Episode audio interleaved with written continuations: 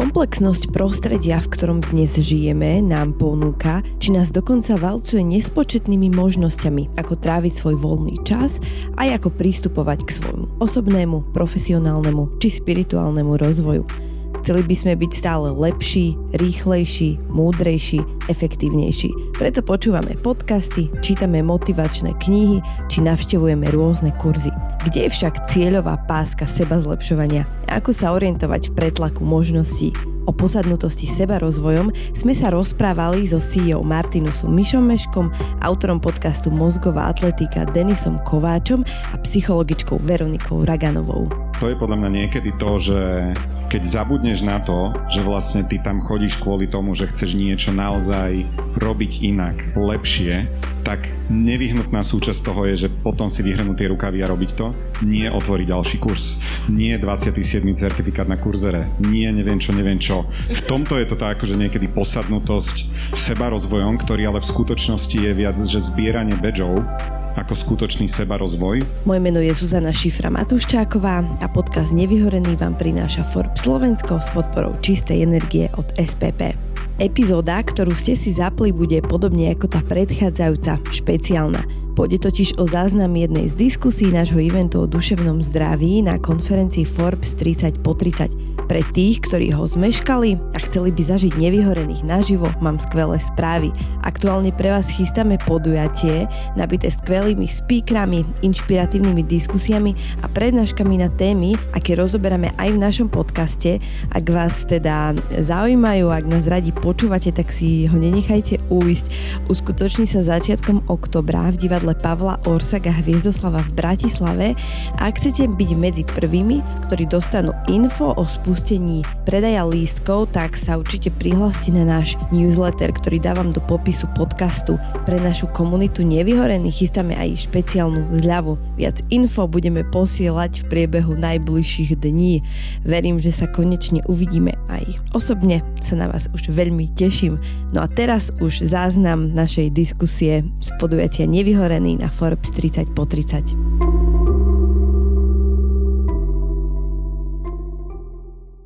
Vítajte späť.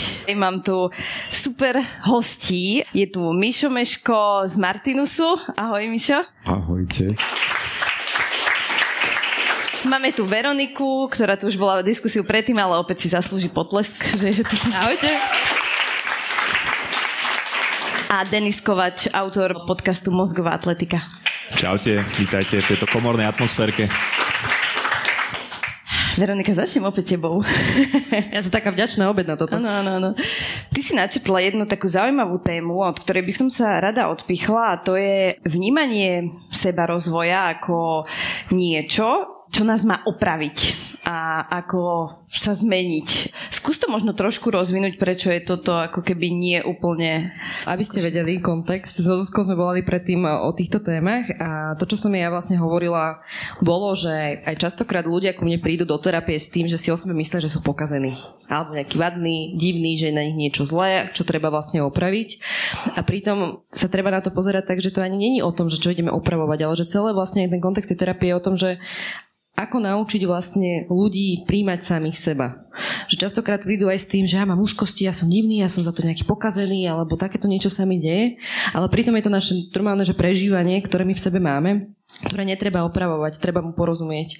Čiže to je vysvetlenie tej vety, na ktorú sa pýtala. A s týmto ľudia straglujú? Že sa potrebujeme silou mocou opraviť? Áno, že to je ten nejaký narratív, že keď má niekto nejakú traumu alebo že má nejaké prežívanie, ktoré nie je nejak všeobecne spoločensky prijaté, tak to berú tak, že ja mám úzkosti, že tej úzkosti treba opraviť, ale v podstate tá úzkosť je normálne nejaké bežné prežívanie, bežné nie je dobré slovíčko, ale je to normálne, že prežívanie, ktoré my máme. Uh-huh. A že tú úzkosť naozaj, že dávam to na nej, lebo mi to príde taký neuchopiteľnejší príklad, ju treba opravovať, to nie je niečo, čo treba fixnúť, je to niečo, čo treba prijať a porozumieť. A čiže ten narratív je potom len taký, že o sebe potom ja zmýšľam, že som nejaký pokazený, chybný, vadný, ale pritom to tak nie je. Toto je to, čo, keď si to nazvala, že posadnuto sebarozvojom, že skôr to smeruje k tomu, že my by sme sa mali stále nejako zlepšovať, čož vedie človeka možno k takej tenzii, že taký, aký som, nie som dobrý, a nevedie to k tomu, že však ja sa príjmam, ja takýto som. Mišo, ty to ako vnímaš tú tému sebarozvoja? Veľmi rád naviažem nadviažem, pretože takisto to nevnímam, že niečo, že pokazený alebo tak, skôr nejaká cesta vlastného objavenia, že vlastne kým som, a s tým súvisí práve aj to prijatie. A sebarozvoj, alebo rozvoj čohokoľvek pre mňa je... Ja mám taký veľmi zvláštny vzťah so slovom rast, pretože mám ho rád v tom zmysle nepriamom, to znamená, nemám ho rád v tom, že rasť, aby sme rástli, v zmysle teraz, že takom niečo merateľné. Výkonovom. Čiže viac, rýchlejšie, neviem čo. Mám rád ho v tom, že lepšie, ale teraz lepšie v tom takom univerzálnejšom, to znamená, nie posadnutosť v tom, že každý jeden deň potrebujem dať maximum zo seba, lebo to je cesta tomu nadpisu dnešne, že vyhorieť. A ja mám podľa mňa šťastie, že som toho, že x-krát podľa mňa lízal, ale verím, že len lízal zatiaľ, že som tam nedospel.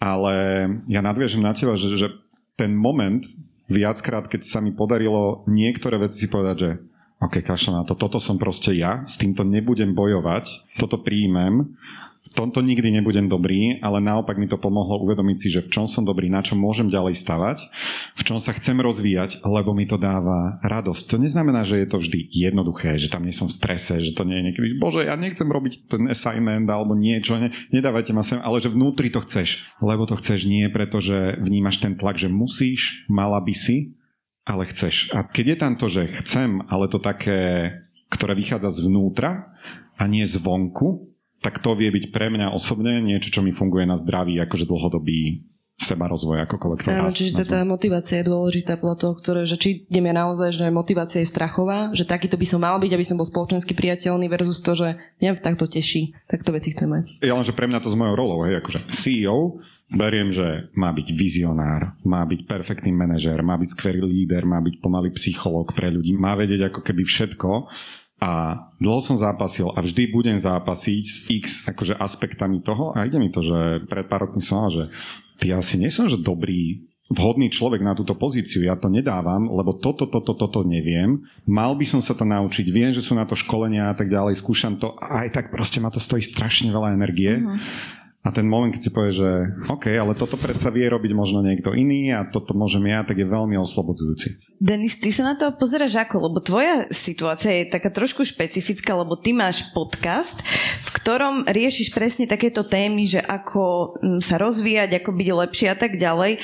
A keď to mám aj ja zo svojej skúsenosti povedať, tak ja sa v tom tak ako keby často zacyklím, že však aj meditovať by som mala, aj jogu by som mala cvičiť, aj ja neviem sa zdravostravovať, aj a že ty to máš ako? Tak ja nadviažem na to, čo ste povedali vy obaja vlastne, že za mňa to je v prvom rade o tej motivácii, že prečo idem do toho sebarozvoja, aj keď sa bavíme o tom, že čo je taký ten, že toxický alebo že závislosť na sebarozvoji, tak to je väčšinou to, že ja si spomínam na takú jednu štúdiu, kde sa pozerali, že na tých úplne najlepších CEO sa na tých riaditeľov a že čo sú tie spoločné črty, hej, že či to je niečo, že schopnosť sa nejako sústrediť alebo také niečo, že vôbec. Jedna z tých črt bola to, že mali pocit nedostatočnosti a to ich stále viedlo k tomu, že musia robiť viac a všetko, čo dosiahli, proste nebolo dostatočné pre nich a na jednej strane to je akože perfektný motor, hej, ale na druhej strane to je že proste ten človek sa nemá dobre, hej, vo svojom osobnom živote, pretože stále ho to motivuje niečo robiť. A vlastne čo aj tie experimenty ukazujú, že vlastne to, že ja mám nejaký pocit nedostatočnosti, tak je silnejší motor, než to, že keď chcem svetu niečo odovzdať alebo niečomu dať. Čiže preto aj takíto ľudia sa dokážu dopracovať na takúto pozíciu a ja som s tým na začiatku veľmi bojoval, že čo je moja motivácia, pretože moja motivácia na začiatku bola pocit nedostatočnosti. Ja síce hovorím, že dobre, že ja som ten podcast robil ako hobby, dostal som sa k tomu, že som si to začal robiť pre seba, aby som si tie veci pamätal, ale potom sa to preklapalo do oblasti, že musím tomu venovať viacej a viacej času a venoval som tomu 8, 10, 12 hodín denne, hej, že proste je to strašne veľa vecí, ktoré si musím naštudovať. A vec, ktorá ma do toho na začiatku tlačila, bolo práve to, že musím niekomu niečo dokázať. Ale teraz sa snažím dostávať do tej polohy a teda neviem, či sa mi to darí, ale tak dúfam, že áno, že viacej to pramení z mojej zvedavosti a viacej z tohoto čerpám ako keby aj to, že o akú oblasť sa budem zaujímať, akú epizódu budem robiť. Hej, že pýtam sa sám seba, že čo ma zaujíma, to si naštudujem a to potom zdieľam do sveta. To je vlastne aj to, čo si ty, Veronika, v úvode spomenula, že takéto sebaprijatie, ako keby, že nemáme. Ako ty na to možno pracuješ aj s ľuďmi, keď sa to otvorí ako téma? Ja by som ani nešla možno do toho, že ako to pracujem s ľuďmi, ale ako to riešim sama u seba. A podľa mňa, že to sebaprijatie sa deje primárne vo vzťahoch. Aké vzťahy okolo seba máme, že všetky veci, ktoré boli aj u mňa zranené alebo u ľudí, sa dá vyličiť vlastne v príjmajúcom vzťahu. Keď človek si naozaj zažije, že má okolo seba kamarátov, rodinu, priateľov a tak ďalej, ktorí ho príjmajú takí, akí sú, že normálne niekedy proste máme blbé obdobie a sú tam stále, tak my zažijeme ten pocit, že sme normálne láskyhodní. A to sa deje aj vlastne v terapeutickom vzťahu, je to primárne, že o prijatí, že hľadať s tým klientom, že ty to takto máš a ty toto vlastne chceš. A zároveň to je vlastne aj práca sama so sebou, že potrebujem veľmi veľa svojich tém, svojich strachov pochopiť, aby som dokázala byť vlastne príjmajúci terapeut pre klienta, aby ja som sa nevystrašila z nejakej témy, keď ju klient prinesie na terapiu. Preto máme svojich supervizorov, terapeutov a tak ďalej. Ale že mne sa to napríklad začalo liečiť, alebo respektíve samu som sa začala príjmať naozaj že vo vzťahoch, že našla som si okolo seba ľudí, ktorí ma majú radi a tak ďalej, môžem s nimi žiť naozaj môj život, nemusím sa tam niekde pretvarovať alebo hrať na niečo. Čiže toto by som fakt že zaželala normálne že ľuďom, ktorí tu sedia alebo nás budú počúvať, že nájsť si takýchto ľudí, normálne takýto okruh svojich ľudí. A že jedna vec je, že ísť do nejakých sebarozvojových koučov, motivátorov, neviem čo, ale že druhá vec je normálne žiť svoj život. Žiť svoj život naplno, žiť svoj život tak, ako ho naozaj ten človek chce žiť.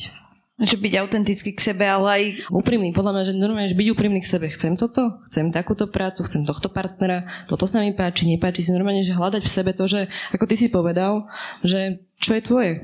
Mišo, ty si dávnejšie aj v niektorom statuse spomínal, že pracuješ s koučom alebo si pracoval. Aké témy možno si otváral alebo ako ti to pomohlo v tvojom živote? Často to boli vlastne témy, o ktorých sa teraz bavíme. To znamená, že niekedy je, že si zaseknutá pracovne, že nevieš, ako vyriešiť túto situáciu, stratila si odstup, lebo si v tom tak hlboko a niekedy človek, ktorému to za 20 minút vysvetlíš zrazu, že skúsil si sa na to takto pozrieť, čo si o tom myslíš, položí ti 2-3 otázky, ktoré zrazu, že že vlastne viem, ako to vyriešiť, alebo to te tak akože popchne, ale áno, bývali tam presne tieto otázky toho, že bojím sa, že často to boli strachy. Nejaká forma, či priamo alebo nevedome pomenovaný strach o tom, že či to robím dobre, či nesklznem k niečomu, či keď tu sa nebudem viac snažiť, tak či nestratím niečo v tom, čo teraz robím dobre, či mi neprerastie ego, či naopak ho nepotláčam príliš, či nechcem príliš ostatných len potešiť a zabúdam na seba. A pre mňa to je, že opäť nadviažem na to, že hľadanie balansu. Že podľa mňa žiadny extrém v tomto nie je dobrý. To znamená, ja osobne napríklad si myslím, že som ráno tiež hovoril, že posledných 10-15 rokov sme extrémne zamakali ako svet na možnostiach personalizácie, individualizácie. Každý sme unikátni, každý to môžeme mať podľa seba. Je to skvelé, ale myslím si, že by sme mali k tomu vždy ruka v ruke dávať aj to, že ale zároveň všetko potrebujeme robiť spoločne, že jednotlivec neprežije. A to niekedy môže znamenať aj kompromis, to niekedy môže znamenať rozprávať sa, komunikovať s ľuďmi, ktorí na iné veci pozerajú inak ako my, nestavať tam tie bariéry a to môže niekedy znamenať aj to, že uvedomiť si, že tak strašne veľa vecí je presne podľa nás tak, ako chceme, že o to ľahšie nás potom vyhodia z konceptu tých pár vecí, ktoré nie sú, lebo sa potrebujeme prispôsobiť pre ten väčší ako keby celok. Takže úplne súzním s tým, že byť autentický k sebe, že čo chcem, ale dať si pozor na to, aby som sa sám nestal akože stredom vesmíru, že teraz svet mi dlží a všetko má byť podľa mňa. Uh-huh. Ja rozmýšľam nad tým, že či aj tá motivačná literatúra a to všetko nás necyklí v tej predstave, že ako keby máš na to, rob všetko podľa seba, čo je vlastne tu Aleš, neviem, či si tu bol Aleš Bednáčik, psychológ spomínal, že ako keby potom zabudáme na to, že my žijeme v tom spoločenstve a nie úplne všetko môžeme byť autentickí, ako keby tak, že to môže aj zraňovať. Podľa mňa, že tú autenticitu zabeňujete s nejakou sebestrednosťou a že toto podľa mňa nie je o tom, že byť úprimný k sebe podľa mňa súvisí s tým, že niekde dozrievame a čím sme zrelšie osobnosť, tým vieme ľahšie spolupracovať s ostatnými, to, čo si ty vlastne hovoril. Čiže porozumenie tých vlastných strachových motívov, alebo respektíve toho, čo v živote chcem, mi môže pomôcť naozaj budovať lepšie vzťahy okolo seba, čo je podľa mňa že najkľúčovejšia vec, ktorú my potrebujeme v živote, pretože sú to naše najvyššie ľudské potreby, ktoré máme a to sa dejú jedine vo vzťahoch. Veci si zabezpečíme, napijeme sa, alebo ja neviem, tieto základné biologické potreby si zabezpečíme sami, ale že to je vyššie, naozaj by bol ten človek spokojný a naplnenejší, tak to sa deje jedine vo vzťahoch. A ešte mi tam napadlo, ak si hovoril o koučoch a terapeutoch, alebo celkovo, že to môže byť aj niekto, kto je vyzrelejší od vás, tak my častokrát sme zaciklení v tej vlastnej hlave, že až keď tie myšlienky nejak povieme a niekto ti povie, že však vlastne ty toto riešiš, alebo ťa zachytí, že to vie ti naozaj pomôcť naozaj v tom ďalšom raste a uvažovaní o nejakých témach. Ja ti môžem na to povedať taký dobrý príklad na to vlastne, že ako nám môže tá motivačná literatúra v určitom slova zmysle aj škodiť. Dávno ešte som sa začal zaoberať takým psychologickým rozdelením veľkej päťky, to asi poznáš. A jedna z tých vlastností je, že agreeable, to znamená, že to je človek, ktorý v podstate sa snaží vyhnúť konfliktu, hej? To znamená, že pre biznis to je celkom taká, že nevýhodná vlastnosť, pretože častokrát tí disagreeable, ktorí vedia povedať nie aj vtedy, keď to je nepríjemné a aj za cenu toho, že môže prísť nejaký konflikt, to sú väčšinou tí ľudia, ktorí sa pohybujú v biznise a ja som práve bol vždy človek, ktorý bol takzvaný people pleaser, ja som bol vždy viac na tej strane toho agreeable a toto všetko som si prečítal, začal som to viacej študovať. A hovoril som si, že dobre, že tak ja s tým musím niečo spraviť, pretože ja chcem aj potom ten podcast niekam rozvíjať, aj ten biznis potom niekam dostať. A vždy, keď som si všimol, že som to urobil znova, že som proste sa snažil vyhnúť tomu konfliktu a bol som taký agreeable, tak som si povedal, že to je hrozné, že stále som proti tomu viacej bojoval a čím viacej som proti tomu bojoval, tak tým väčší problém mi to spôsobovalo, tým viacej sa to prejavovalo v mojom živote. A potom som išiel za kaučom na jedno sedenie do Prahy. A on mi povedal takú zaujímavú vec. On povedal, že dobre, že vy mi hovoríte, že vy ste people pleaser a že vám to ničí život, že vám to ničí vzťahy, toto. Ale na druhej strane ste mi povedali, že máte podcast, že ten podcast akože teraz zažíva nejaký úspech a že viete ponúknuť ľuďom nejaké témy. A neuvedomujete si to, že vy vďaka tomu, že ste agreeable a že ste people pleaser, ste dokázali si vybudovať určitú charizmu na to, aby ste mohli mať podcast, aby ste vedeli, čo ľudí zaujíma. A vy potom proti tomu zbytočne bojujete a to vám práve sabotuje ten život a tie vzťahy. A tu zase svičnem do toho, čo hovorí, však ty si ju mala v podcaste Lenka Uherová, Ona vychádza z tej rogerianskej psychológie, že až keď človek príjme to, kým je, aj tie svoje zlé, aj tie svoje dobré vlastnosti, až vtedy to môže zmeniť. A ja som mal s týmto kaučom taký aha moment, ktorý mi pomohol lepšie s tým pracovať a prestať s tým bojovať. To je zaujímavé, lebo presne ten istý citát mi Veronika spomínala 2 dní dozadu, keď sme spolu volali, takže... Ja sa tiež venujem rodoženskej psychoterapii. A zoberiem aj otázku zo slajda. Mišo, akú váhu prikladaš téme seek discomfort, teda hľadanie diskomfortu? V teórii je extrémne vysokú, v praxi je to ťažšie. A to je asi akože ten princíp toho, to znamená, že v teórii a vždy spätne, keď už sa hecnem, takže áno, nemáme sa o čom baviť, ale ja si je to tá súčasť toho, že preto je to diskomfort, že veľmi často sa bránim, niekedy niektoré veci kvôli tomu možno som ešte ani buď nezačal, alebo sa niekedy zastavil, ale vždy, keď sa akože urobím ten leap of faith, taký ten krok do prázdna, zavrem oči a že nejako to dám, tak na konci dňa to vie byť veľmi obohacujúce. Pre mňa napríklad je to, že nepôsobím tak vždy, ale ja som dosť introvert. Čiže ja som naučený extrovert, ale že dajte ma na networkingový event tunák, tak ja sa zacucnem na hodinu na človeka, ktorého poznám a budeme sa rozprávať. Pokojne príďte za mnou, ja budem strašne rád, ale ja neviem urobiť ten prvý krok ako keby. A pritom viem, že za každým objavím skvelých ľudí, že tá hlava to vie už, že nemá sa čoho báť a tak ďalej, ale je tam niečo, čo aj tak dôležitá je kvalita, nie kvantita vzťahov zase na druhej strane. Toto tiež, ale akože to už vôbec nie som ten taký motýlik, že okej, že na minútku tunák a dobre, už letím ďalej a ďalej, že tí ľudia, ktorí akože dokážu toto tak nadväzovať a tak preskakovať. Ale to som chcel dať ako na konkrétnu ukážku toho, kde je to pre mňa diskomfortné, viem, že to prináša hodnotu a viem, že s tým budem asi vždy nejakým spôsobom bojovať a je to v poriadku. Ja sa ešte zamýšľam nad tým a Veronika pokojne ma vyveď z miery alebo mi to dají na správnu mieru, že asi je dôležité si určiť, že ktoré sú tie veci alebo situácie, v ktorých sa dám do toho diskomfortu, lebo však nebudem sa vyhadzovať z roviny kvôli niečomu, na čo mi vo svojej podstate až tak nezáleží, nie? Ja by som povedala, že raz nezastavíš. Normálne, že raz človeka organizmu, že to nezastavíš. Že je toto, čo ty hovoríš, že tie témy nás niekde počkajú. Že odložím to tu, ale tak niekde v budúcnosti si ma to tam počká a budem sa s tým musieť konfrontovať zase. Ale že podľa mňa každý nech si určuje vlastné tempo, že každý má inú mieru rastu. Niekto proste možno niektoré témy bude riešiť celý život, niekto to rieši hodinu. Je to úplne v poriadku.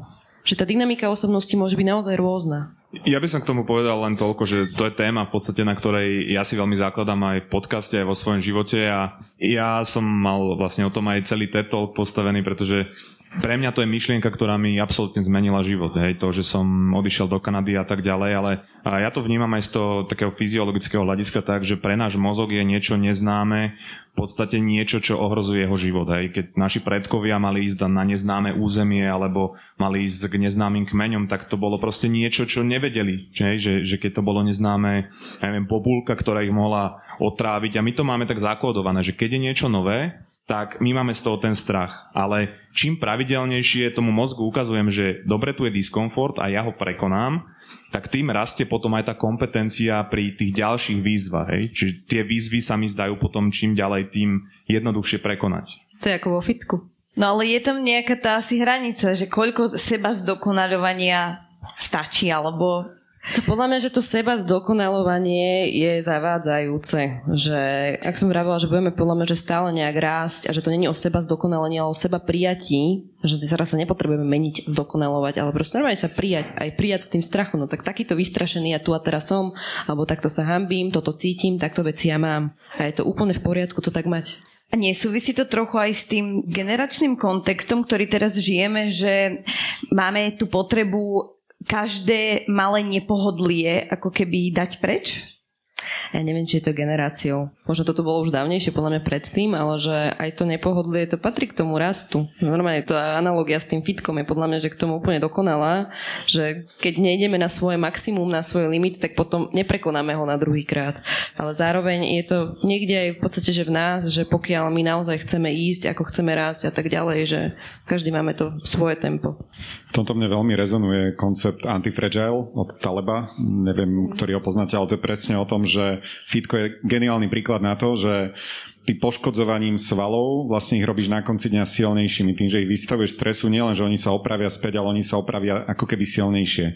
O tom je často to ako keby hľadanie diskomfortu, ale zároveň to, čo si povedala, že či sa akože nesnažíme minimalizovať tie nekomfortné veci, to je podľa mňa úplne že súbežná vec s tým, že prirodzené ľudské sme pohodlný, lenivý, lebo to minimalizuje energetický výdaj, čiže je to v nás, že chceme nájsť tú najľahšiu cestu a zároveň chceme minimalizovať riziko, lebo tam máme ešte v amygdale a všetkom, že môže ísť o prežitie. A tým pádom to, čo sa zmenilo, súhlasím, že to nemusí byť že generačná vec, lenže za špeciálne tie posledné desiatky rokov sme sa tak zlepšili v mnohých veciach minimalizácie rizika, že sme zabudli, že sme ho tak extrémne znížili, ale teraz akože sme sa na to nakalibrovali znovu a tým pádom už aj malinké riziko je pre nás veľmi veľké, lebo to je jediné riziko, ktoré poznáme. Hej, čiže keď to poviem klasicky, hej, že padne lietadlo, tak sú toho plné noviny. Pritom je to štatisticky najbezpečnejší spôsob dopravy, ale robíme všetko preto, aby potom už nepadlo žiadne ďalšie. A ešte a ešte. A v niečom, to čo Taleb hovorí, že to je s krízami a so všetkým ostatným, a myslím si, že v niečom aj v živote, že keď nie sme v rozumnej miere vystavovaní aj tým priebežným diskomfortom, zlyhaniam, proste zlým situáciám, tak výrazne stúpa riziko toho, že sa to nabalí a potom to proste rachne celé vo veľkom. Tak ako ekonomiky a tak ďalej, že sú nástroje, ako to krátkodobo akože ututlať, zalepiť, neviem čo, ale ono sa to často niekde kumuluje a potom buď to príde úplne z boku nečakane, na čo sa aj tak nepripravíš, alebo to vybuchne proste tak, že presne vieš povedať, že čo je tých, lebo toto je tých 30 zamlčaných vecí, ktoré si tak dusila v sebe. Ty to určite poznáš, že prídu k tebe až niekedy, až keď to akože vybuchne a teraz, lebo toto, lebo tu si urobil kompromis, lebo tu si nepočúval seba, lebo toto si... Vtedy ti bolo krátkodobo lepšie, alebo aspoň si to myslel, lebo to bolo... Menšia bolesť bola sa tomu nevystaviť, ako ten strach z toho, že ako to bude bolieť, keď sa tomu vystavím. Úplne súhlasím s tebou. A Mišo teraz povedal veľmi dobrú vec, že my sme v podstate v komforte začali žiť posledných 50, maximálne 80 rokov a maximalizujeme stále ten komfort. A väčšinu evolúcie človeka bol človek neustále v diskomforte, či musel loviť, proste hľadoval, musel robiť na poli, ale preto je tak uspôsobená aj naša fyziológia. David Sinclair, ktorý sa venuje dlhovekosti, identifikoval 4 hlavné oblasti, alebo teda 4 také veci, ktoré pomáhajú k dlhovekosti. Jedna z nich je otužovanie, saunovanie, hej, to je diskomfort. Jedna z nich je fasting, čo je hľadovanie, diskomfort. Vysokointenzívny tréning, tiež diskomfort. A jednoducho, to ako keby aj tá fyziológia hovorila, že vyhľadávaj diskomfort a ja ťa odmením. A pokiaľ je teda otázka nastavená tak, že kedy je dosť toho sebarozvoja, tak tá odpoveď je, že dosť je vtedy, keď urobím akciu. Pretože a ja zo svojho života viem, že ja si môžem študovať koľko chcem. Hej. Išiel som robiť podcast, tak som si o tom 2 mesiace študoval a zistil som, že prvýkrát, keď som to začal nahrávať, som zistil miliónkrát viac než z toho študovania. Rovnako to bolo pri písaní knihy.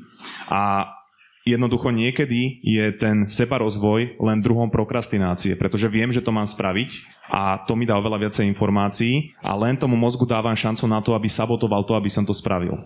To si pekne povedal, že toto si tiež tak všímam, že ľudia chcú čítať tie knižky a tak ďalej, že tam všade však tu sa porozvíjam a potom príde realita, že dostanú sa naozaj do tých situácií a nevedia čo s tým, nevedia naozaj použiť tie informácie. To je to, čo som hovorila, že žite svoj život, že tam sa to normálne naučíte, že aj to, čo si ty hovoril, že jedine v tých záťažových situáciách človek získa sebaistotu. A že človeku sa naozaj že samému so sebou zle žije, keď sa o sebe presne, že dokiaľ však ja som zbabelý. A toto je, že podľa mňa, že taký jeden z tých najhorších plíživých pocitov, ktoré môžeme mať, ktorým sa potrebujeme s tým proste komfortovať. Ja si myslím ešte jedna vec, že týmto veľmi súvisí s tým diskomfortom a sebarozvojom. Myslím si, že mnohí v sebe máme, že chceme byť, že stále lepší, posúvať sa. A často to je, že počúvame podcasty, čítame knihy, chodíme na kurzy a tak ďalej. Lenže to je v skutočnosti tá ľahká časť. Sadnúť si tam, prečítať si knihu, áno, niekedy napíše, že Simon, že ale to je to ľahké. To, čo je v skutočnosti ten diskomfort, je, že OK, a teraz to rob v praxi. To je podľa mňa niekedy to, že keď zabudneš na to, že vlastne ty tam chodíš kvôli tomu, že chceš niečo naozaj robiť inak, lepšie, tak nevyhnutná súčasť toho je, že potom si vyhrnú tie rukavy a robiť to, nie otvoriť ďalší kurz, nie 27. certifikát na kurzere, nie neviem čo. V tomto je to tak, že niekedy posadnutosť sebarozvojom, ktorý ale v skutočnosti je viac, že zbieranie badžov ako skutočný sebarozvoj. A ja som to na sebe pocitil, že ja veľmi rád čítam biznisové knihy, ale ako sa sledujem, tak bývajú normálne momenty, že neviem sa ich nabažiť, chcem čítať 3 naraz, bum, bum, bum. Potom príde obdobie, že pol roka, že nechcem žiadnu vidieť, lebo mám úplný akože pretlak a špeciálne som to mal, keď som bol na jednom, že polročnom kurze, celkom intenzívnom, vzdelávacom, bolo to geniálne, akože že verím, že ešte x-krát na to pôjdem, ale najbližšie 2 roky nechcem absolvovať žiadny kurz, pretože neviem, či vôbec za 2 roky stihnem sa naučiť do praxe všetko, čo som sa tu naučil a v niečom tým pádom by mi prišlo až zbytočné ísť niečo ďalšie, lebo ty potrebuješ mať aj to obdobie toho, kedy to skúšaš, kedy naozaj sa to učíš, kedy si to internalizuješ, nie len kedy si to vypočuješ. Čiže integrovať to všetko do praxe, nie len. Áno, ja tak aj zvyknem mojim klientom hovoriť, že tá skutočná terapia začína, až keď zavrú dvere na mojej terapeutovni. Súhlasím. A pridám aj svoju storku, keď už tu zdieľate. Ja som si uvedomila to hrotenie, keď som raz išla na prechádzku s obsom do lesa a počúvala som podcast o tom, ako byť v prítomnosti. A uvedomila som si, že ja počúvam podcast o tom, ako mám byť v prítomnosti a som v lese a proste stále do seba dávam tie informácie a ako keby mi bolo o mnoho ťažšie vypnúť ten podcast a odrazu byť tam. Sama so sebou. Tak. Ja mám v tomto ešte jeden problém, ktorým ja osobne zápasím. Ty si ho presne povedal, že mal by som meditovať. Taký ten checkdanizmus toho. Že normálne, že mal by som robiť toto, lebo samé o sebe sú to výborné veci, ale často zabudnem na to, že ich robiť kvôli tomu, prečo ich robím, nie preto, aby v nejakej appke mi pribudol strík, aby som proste mal pocit. A vnímam, a toto je niečo, na čom ja stále potrebujem veľmi pracovať, že vnímam niekedy, že mám diskomfort z toho, že som to neurobil, ale viac z toho, že som to neurobil, nie z toho, že by som... Že mám aj tie benefity potom z toho behu, alebo z toho, že tam sedím, ale že niekedy to prinesie viac stresu, lebo chceme mať tak dokonale tie životy a ja akože aj chcem žiť dlho, ale zase aj tak si niekedy chcem dať aj palacinky. A aj chcem proste, že dobre športovať a vedieť akože dlho bežať a podobne, ale aj sa mi niekedy nechce. Aj toto. A toto je pre mňa, že veľká výzva, aj výzva podľa mňa, že dnešnej doby, lebo ja som tak hovoril, že neviem, či niekto dával niekedy dokopy, čo býva, že 2 minúty denne alebo 4 umývať zuby, 10 minút meditovať, neviem čo. Podľa mňa by sme potrebovali 70-hodinový deň na to, aby sme všetko, že čoho stačí 10 minút denne. Hej. Že fakt si to zrátajte niekedy, čo sa na nás valí, že a čo by ste mali jesť za deň, 12 vecí tohto z rôznych druhov, za dve peste toho, že podľa mňa tak veľa už vieme, že často je to balast, často nás to zahlcuje a podľa mňa, že výzva na najbližšie roky a dekády bude, že ako sa z toho nezblázniť, že čo všetko vieme a aj trochu prijať aj to, že môžem mať najdokonalejší život, môžem veľa energie do toho dať, potom sa aj tak môže niečo stať, že prejdem auto alebo niečo sa stane a hotovo. A potom môžu byť ľudia, ktorí akože vlastne na to kašľali, len si užívali vlastne život proti všetkým poučkám.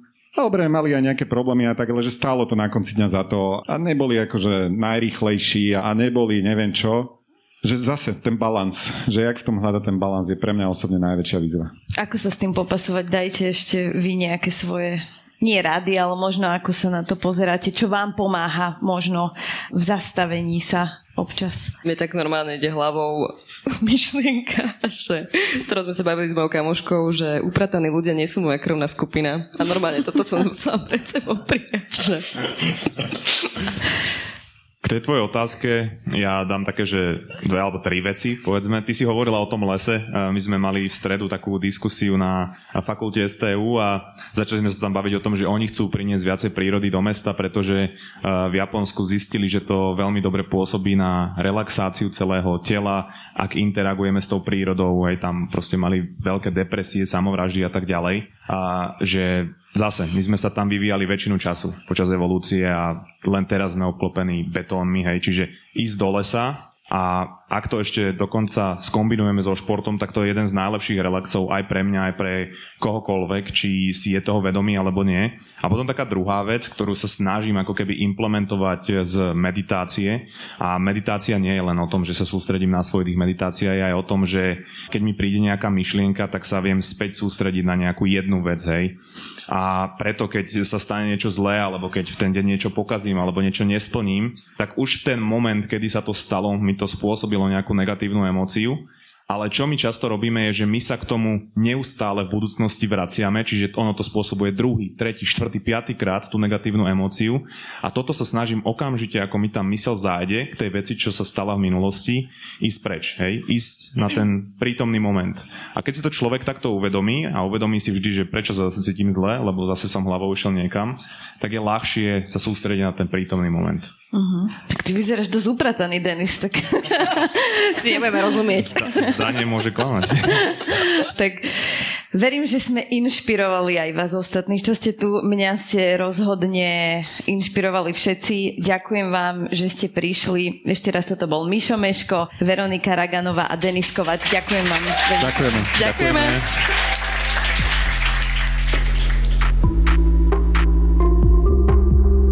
Toto bola špeciálna epizóda Nevyhorených zo side eventu na konferencii Forbes 30 po 30. Rozprávali sme sa o posadnutosti sebarozvojom, no a ak vás zaujíma viac o tom, ako sa orientovať v záplave všetkého, čo sa nám v oblasti sebarozvoja ponúka, tak si kúpte augustový Forbes, ktorý bude v predaji 1. augustový týždeň s koučkou Zuzkou Reľovskou, ktorú poznáte aj z nášho podcastu. Mali sme dve epizódy o stanovovaní hraníc. Sme tentoraz pripravili tipy, ako budovať svoje lepšie ja udržateľnejšie.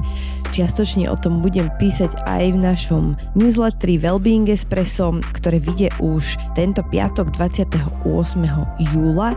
Nezabudnite sa naň prihlásiť, no ak nás počúvate spätne, tak toto Espresso vychádza vždy posledný piatok v mesiaci a link naň pridávam do popisu podcastu. Moje meno je Zuzana Šifra Matuščáková a a podcast Nevyhorený vám prináša Forbes Slovensko s podporou čistej energie od SPP.